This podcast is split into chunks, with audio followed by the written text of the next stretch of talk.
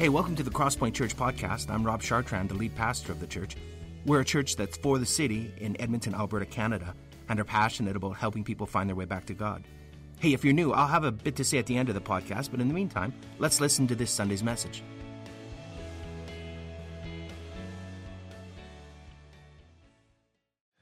Good morning. Good morning. Welcome. Uh, welcome to Crosspoint. We're so glad you're here if this is your first time. Uh, and greetings to those joining us online. We hope that one day you will join us in the third dimension because uh, it's always a little bit better. The fourth dimension, I don't know about that. Uh, I'm not making any promises. Uh, some of you know me. My name is Micah. Some of you know me with more hair. Uh, and so don't be surprised, it's still me. Micah. Uh, um, if you brought your Bible this morning, this thing, we are continuing with our With Joy from Prison series. And I'm going to ask you to turn to the book of Philippians, chapter 1. And so during this series this far, we've been inviting cross pointers to bring Bibles because there's something so amazing about actual paper about immersing ourselves into the physical book as a community as we look at a specific book of the Bible, in this case, Paul's letter to the believers in Philippi. So, if you need a copy, uh, raise your hand and one of our ushers would be glad to give you one. And if you're new to church, uh, your table of contents will be near the front of your Bible, and Philippians will be near the end in the New Testament. All right, does that sound great? Awesome. Well, we will be hanging out around the end of Philippians chapter 1 verse 27. So if you need a Bible, just put your hand up and they will run to you and throw it. And we'll see if you can catch it while I watch. No, I'm kidding. Uh, but let me start today by telling you this uh, before you find your place in the Bible. I've been so very reflective lately as we've been reading through Philippians. Um, recently, I was having coffee with my father, and he was telling me about his dad. And so, my grandfather was a train engineer. And uh, I've come to admire his life and his work. And so a train engineer always has these uh, four guiding principles that they can be sure of. And uh, they are power, direction, a clear path, and a final destination. Really simply. Uh, and I imagine his faith was as devout and straightforward as that. And although uh, you know, he died at the age of 50. I believe that he's lived the fullest life a man could. His life was short but worthwhile.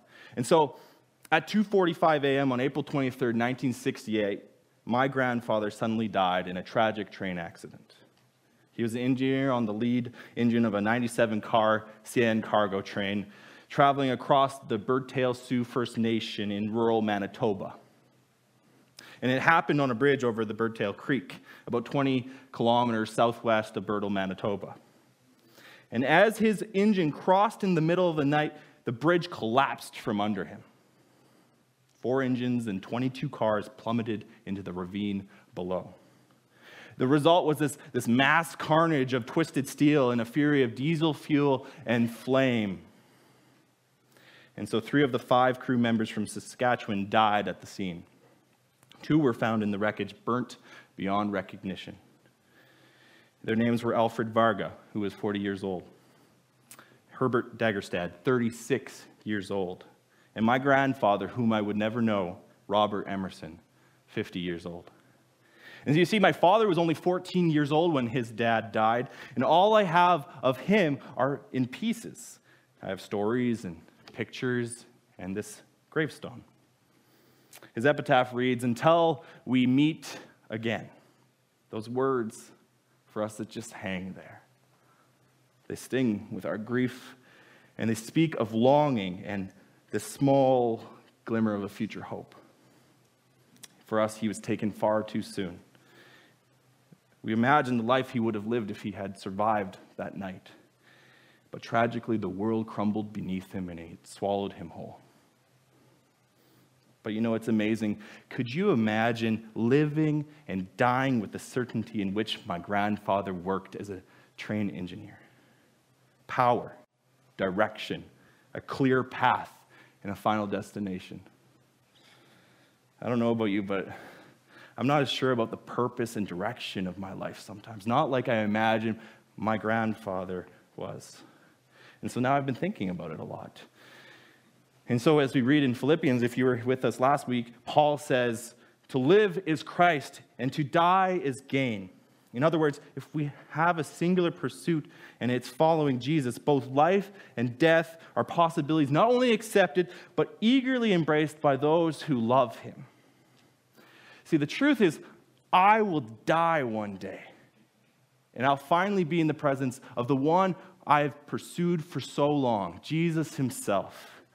But the thing I fear the most right now is living. See, if I'm fortunate enough to live until a ripe old age, what meaning would my life have? I've been asking myself, what would I want to be written on my gravestone? I think that if I were to put you on the spot today, you would struggle to find the words. How do you describe a life well lived? What should be etched in our gravestones? Let me ask you this What is a worthy life? Is a, a worthy life a fistful of dollar bills, some Instagram followers, and wild adventures? Or is it a worthy life gauged by the size of your biceps, like this guy? Uh, this guy is known as the Egyptian Popeye. He's the world record holder for the largest biceps around. Or oh wait, look at this picture. If we construct, go back, yeah, construct the largest sandwich in the world, can we die happy? Some of you are like, yeah, I think so. Or is a worthy life the sum of our lifetime achievements? Does it revolve around our family and being a good person? Does a worthy life end well?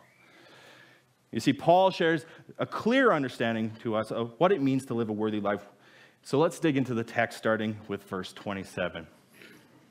And so Paul writes to the Philippians, he says, Only yet let your manner of life be worthy of the gospel of Christ, so that whether I come and see you or I am absent, I may hear of you that you are standing firm in one spirit, with one mind, striving side by side for the faith of the gospel, and not frightened in anything by your opponents.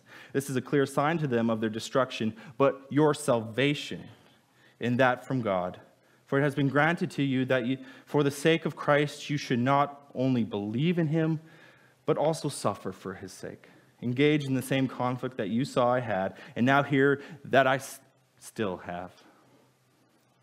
You see, for Paul, the worthy life was always spent. It was never preserved, but it was always worth it.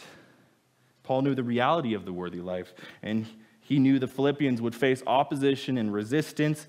They would suffer like he was. And so Paul reveals the first mark of the worthy life in verse 27. He said, Stand firm in one spirit with one mind, striving side by side for the faith of the gospel. Paul knew that such a stand would cause them suffering. He knew this would be a challenge for the believers in Philippi they would experience the same hardships that Paul and his companions experienced in Philippi. But what, what were these oppositions and resistance uh, that they've uh, faced in Philippi? Well, let's take a look. Because it's essential for us to understand what sufferings we, the Philippians, are sharing with Paul in this text. So let's take a brief look at Acts 16, and you can follow along on the screen. So now, when Paul and his companions landed in Philippi, they had some instant ministry success.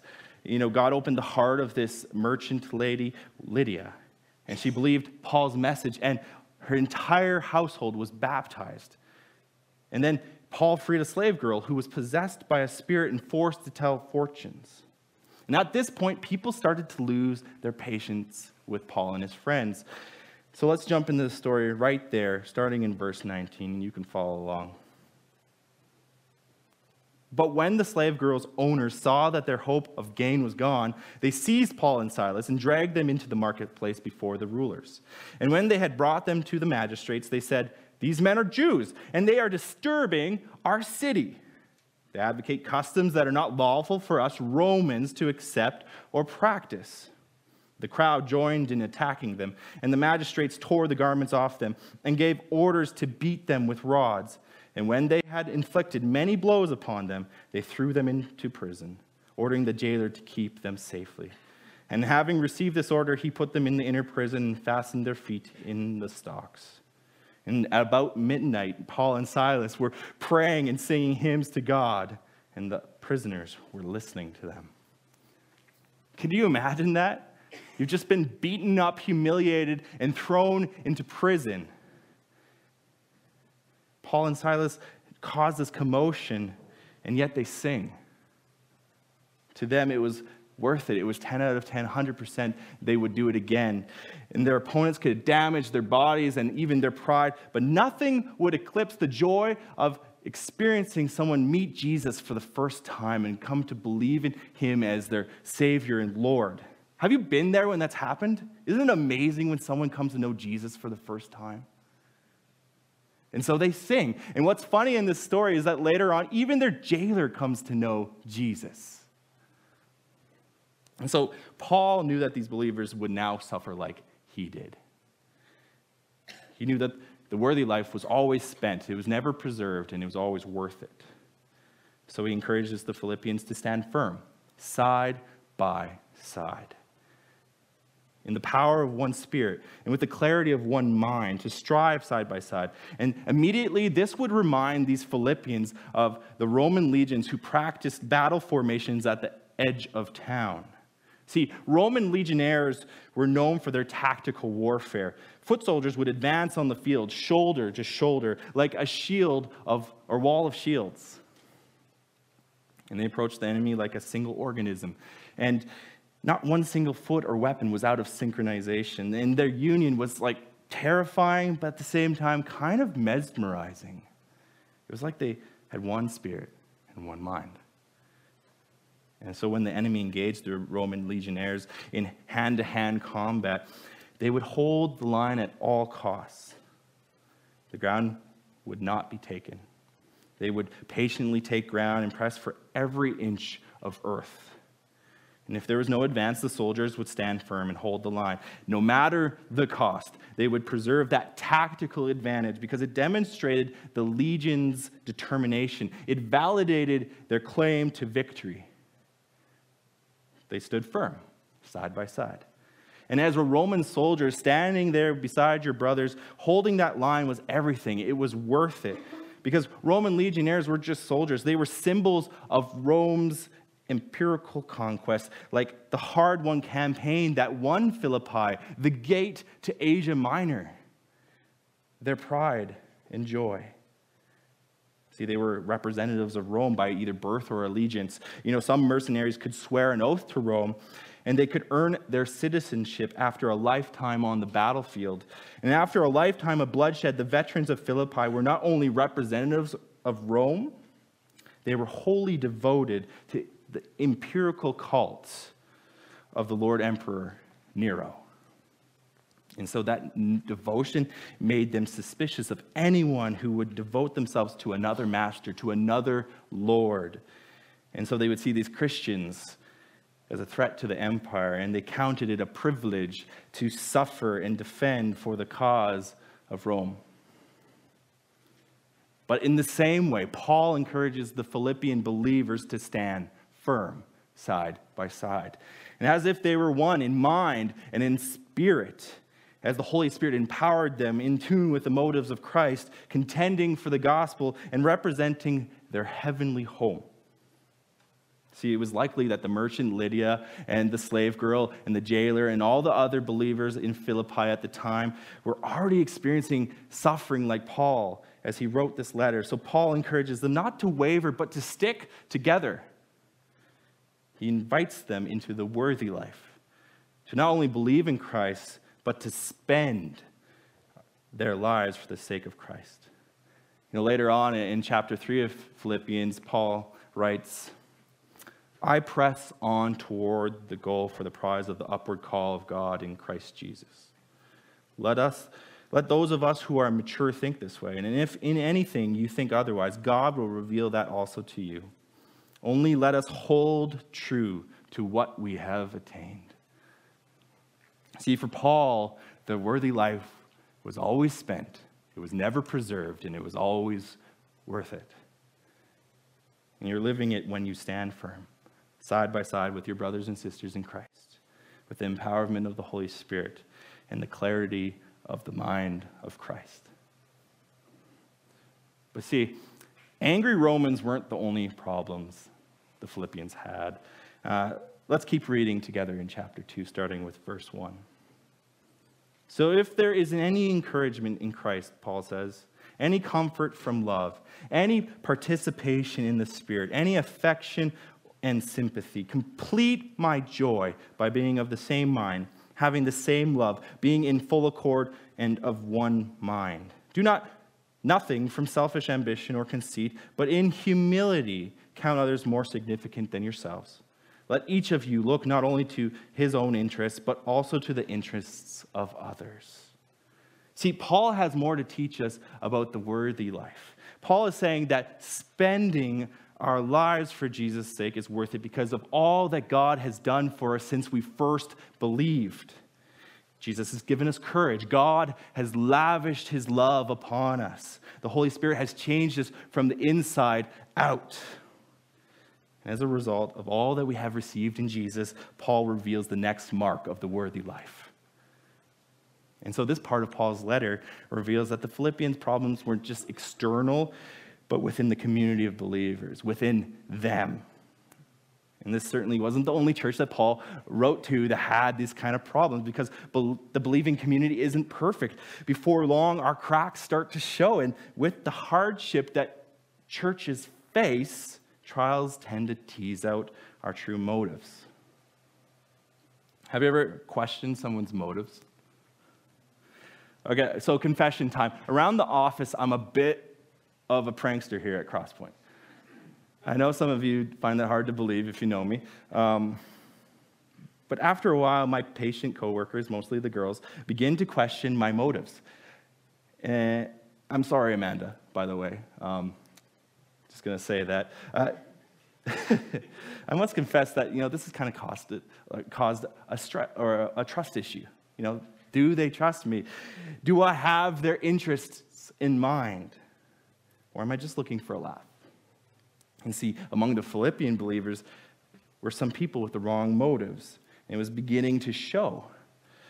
Whatever their reasons for joining this marginalized group of Jesus followers, they didn't reflect the mind of Christ. And maybe you know somebody who has mixed up their priorities. Maybe that person is you. Sometimes we get off track. And so, to these people, Paul says if you have truly experienced the power of the gospel, if you have found encouragement in Christ, and if you have comfort in the love of God, if you have experienced the life transforming gospel and the Holy Spirit, then they are to complete his joy by being of same mind, in the same love, and being in one accord and of one mind. Just for good measure, he says mind a second time. Because the good news of Jesus has given you hope and transformed your life. Paul challenges them to completely fill him with joy by sharing the same things that he shared with them. The love of God found in the person of Jesus Christ by the power of the Holy Spirit. But let's un- unpack this. We're using some language that's not very accessible. What does it mean to have the same mind and love and to be of one accord? Well, you know, let's think of our lives as a tree as followers of Jesus, we're not going to get away from this image. Simply, when we hear the gospel, the Holy Spirit plants the seed of the gospel in us. And the Holy Spirit convinces us it's true and causes that seed to grow. And the tree of our lives start to bud with fruit as the gospel transforms how we think. We begin to have the mind of Christ. We start to think like him. We begin to see how he sees. We begin to act like he acts, and we begin to bear good fruit, like the love of Christ, for example. And our motivations entirely change. How do our motivations change? Well, Paul says they do nothing out of selfishness or conceit. Instead, we're, we're marked with humility, counting others as more significant than ourselves. Because the worthy life is spent, never preserved, and it's always worth it. So, Paul invites us to live the worthy life through the transformational power of the Holy Spirit who changes our minds, humbles us, and we start to see others as more important than ourselves. I know it's easy for me to say we should stand up for our faith and love people as Jesus does. But Paul digs deeper than that. He wants to go deeper with us. There's still more to discover about the worthy life. So let's keep reading, starting at verse 5. Paul writes, Have this mind among yourselves, which is yours in Christ Jesus, who, though he was in the form of God, did not count equality with God as a thing to be grasped, but emptied himself by taking the form of a servant, being born in the likeness of men, and being found in human form, he humbled himself by becoming obedient to the point of death, even death on a cross. Therefore, God has highly exalted him and bestowed on him the name that is above every name, so that at the name of Jesus every knee should bow, in heaven and on earth and under the earth, and every tongue confess that Jesus Christ is Lord, to the glory of God the Father. Amen. See, Paul reveals the final mark of the worthy life by presenting the example of how Christ spent his. See, the new minds we have in Christ change how we think and see, yes, that's true. But it is the life of Jesus that shows us how we should act and what we should do. Because sometimes there's this disconnection of how we think and how we act, right? Have you ever been there? This cognitive dissonance but our union with Christ is demonstrated in living like him in every way. The fruit of Christ's union with his heavenly Father was a life of surrender. He was humiliated, he emptied himself, he sacrificed, he was a servant, he was obedient. See, this is the pattern of the worthy life that Paul is encouraging us to follow. See, Paul reveals to us the worthy life is an imitation of the life of Jesus in every way. Living in the manner, this manner would be worthy of the gospel and magnify the person of Jesus Christ. But here's the thing to empty yourself like Jesus did requires complete surrender. You know, Jesus was decimated for us. Let me explain. The word decimate doesn't mean what you think it means. You know, commonly people uh, believe that decimate means to be utterly destroyed or wiped out, but that's just not the case. Let me teach you something. The word decimate comes from the Latin word decimus, which means the tenth. And so, guys, when you think about Maximus Decimus Meridius from Ridley Scott's blockbuster Gladiator, this is that word, the tenth, decimus. And his name means Maximus, the tenth of Meridia, which is in Spain. Isn't that cool? that's the only thing you take today, I'm happy. But there's more, there's more. The word decimate has a gruesome historical background. See, in Roman military, it was common for mutinous and disobedient legionnaires to be brutally punished. And in the most, most brutal cases, a legion was exiled from the camp and divided in, in groups of 10 men. And then each group of 10 men would cast lots. And the unlucky soldier who lost the lottery would then be beaten to death by the other nine. And so, yes, this was intended to be a punishment for them all.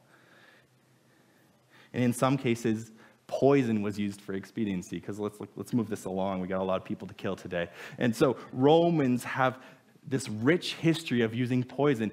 The emperor Nero loved to use poison on his family members. And so during unique circumstances like this, an entire unit of soldiers can consume a cup of poison together as their punishment. And then they would slowly suffer a horrific death in solidarity.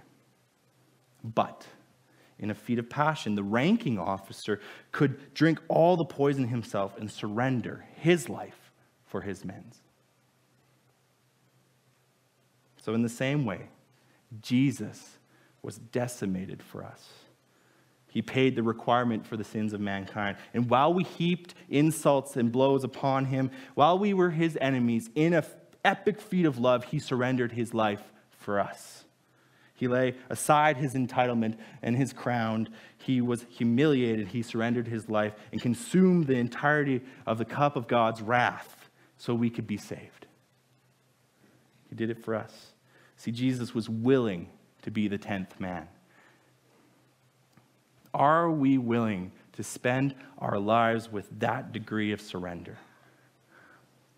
trading our life for another's.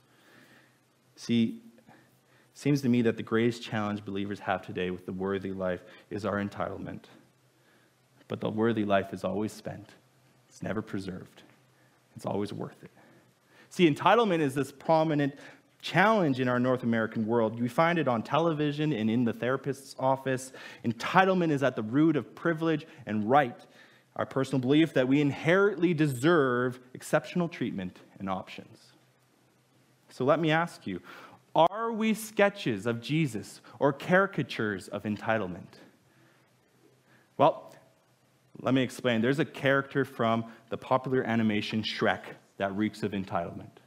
Let me introduce to you Lord Maximus Farquaad. Some of you know him, but Lord Farquaad is, a, is the short, self obsessed, and ruthless ruler of the kingdom of Duloc. And to make a story short, in Farquaad's pursuit of perfection, he attempts to rid the kingdom of fairy tale creatures, offering a bounty for their capture. But because Farquaad is not of royal blood, he cannot become the king until he marries a princess. And so he decides that the Princess Fiona would be his perfect wife and queen. But she first must be rescued. Rescued from her tower, which is guarded by a fire breathing dragon. And so, unwilling to perform the rescue himself, Farquaad holds a tournament to discover the knight who will rescue Fiona for him. And so Farquaad gathers his bravest knights together for a competition. And the knights are placed inside the arena to duel against each other until one of them is left standing. And the prevailing knight will have the honor of going out on Lord Farquaad's behalf to rescue Fiona.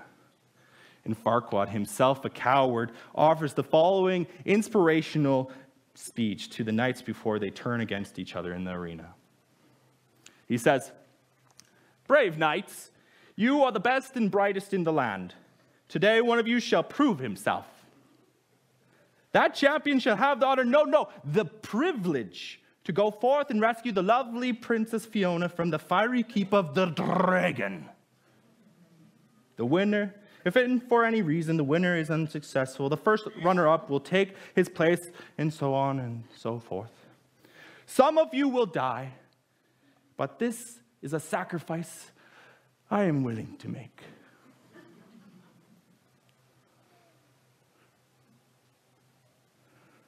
Are we more like Lord Farquaad than Jesus?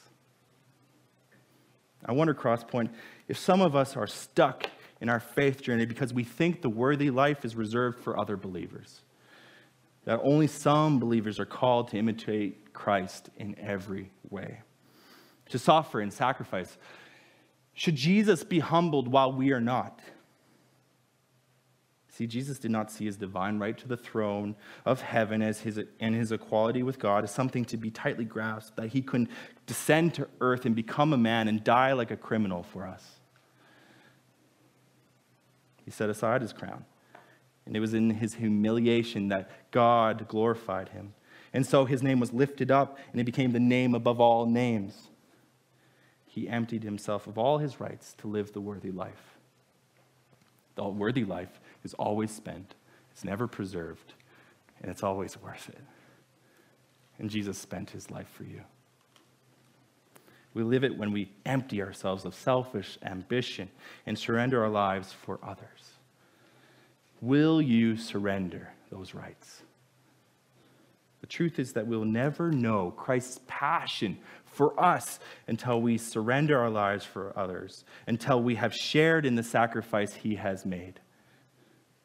For Paul, his life was a reenactment of the story of Jesus. And there he found a close awareness of Christ's presence and love that filled him with joy. That made it worth it. So then, how shall we spend our lives? Well, Paul provides us with three principles for the worthy life that we might live by. Simply, the first one is that the worthy life is spent sharing the gospel. See, the good news of Jesus is worth sharing. Whether we face opposition or division or sacrifice or suffering, whether we're free or in chains, whether in life or in death, we stand firm as living proof that the gospel is powerful and true. We represent the advancing kingdom of God in the right now and the not yet. The worthy life is spent sharing the gospel. And second, the worthy life is spent elevating others. The good news of Jesus has changed our lives. And in Christ, we have found hope and love. And when we surrender to his will, we find fruit growing in our lives. We discover unimaginable sources of love, joy, and peace, and patience and kindness. We find it within ourselves to be gentle, have faith, and conduct ourselves with self control. And most importantly, when we see other people, we see them through the filter of Christ's love, and we want to elevate them above ourselves. The worthy life is spent elevating others. And finally, and most importantly, the worthy life is spent in surrender. We imitate Christ in every way, not just through our faith and words, but with our actions. Not just in those ways. We put aside our rights and empty ourselves or our selfish ambition for the sake of others. We seek to serve others just like Christ served us first. And we accept humiliation for the cause of Jesus in any form or severity, even if it costs us our lives. And so, Crosspoint, today I, I want to give you the opportunity to respond to the message in prayer. And like we've been doing the last couple of weeks, uh, we'll close this morning. We're going to have a few minutes of corporate reflective prayer. And as you pray, I'd like you to consider a couple of questions. First, consider what it would look like for you to live in a manner worthy of the good news of Jesus. And second, how can you follow the pattern of Jesus' life?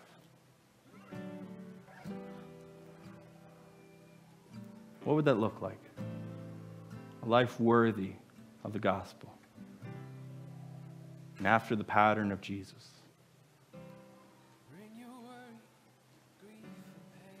Now let's turn our attention to the living God. He's present here and He is not silent. He is for us and not against us. Whatever is on you, on your shoulders today, bring it to Him. He can handle it. We're going to take a couple minutes to pray. And then afterwards, I will come and commission you to go as we usually do. But let me say this now, some of you may have a specific prayer this morning. And our prayer team is going to be on the left side, your right, uh, to pray with you for that specific prayer. And I want to challenge you to come and join us, no matter what that is. Because there's no, there's no stigma to prayer. We all need prayer sometimes. So you can come now while we're even doing reflective prayer. If it, it can't wait, we're here for you to pray with you. But let me pray as we close. Lord God, we just thank you for your life, that you gave it for us. We thank you that you give us a clear pattern and how to live, that you renew our minds and change everything.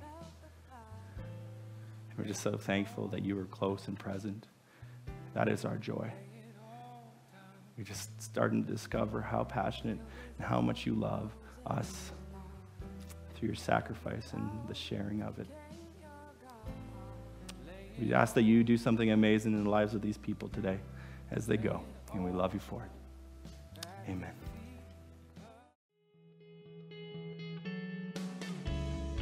Well, thanks for listening to our podcast. We hope it's helped you in your spiritual journey and it's helped you draw closer to God. Let me tell you a little bit about us. Crosspoint gathers as one church on Sundays in Northeast Edmonton, and you can find out our location and more about us by visiting our website, thecrosspointchurch.ca. We also meet throughout the week throughout Edmonton in what we call home groups. These are smaller communities of learning, laughter, community, uh, transformation. We, we think that the journey of faith was never intended to be an independent exercise. It's, it's something that we do together. So please visit our website and find out how you can get connected to a home group near you. If you listen to our podcast regularly, why not make it shareable? You could like us on iTunes or share our podcast with other people. But more importantly, we hope you will get connected with other people and talk about what you've learned. Again, hey, thanks for listening. We pray you'll experience Christ's love in a very real and profound way this week.